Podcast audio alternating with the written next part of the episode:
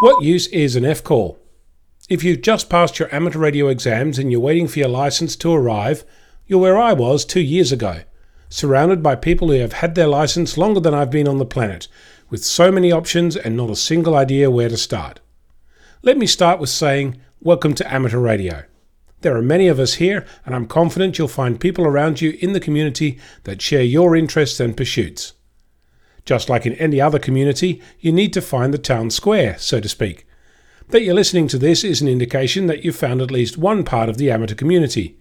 This little corner, a weekly segment about having and using a foundation call, is part of a weekly news system.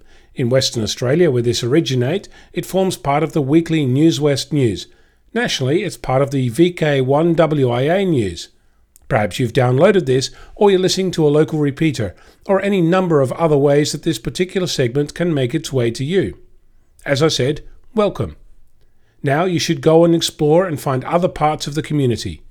You'll find them on air, on the local repeater, on the internet, via Echolink, IRLP, via clubs, community events, during car rallies or times of emergency, amateurs are everywhere. Look into your local clubs. A Google search for amateur radio will give you much to start finding things.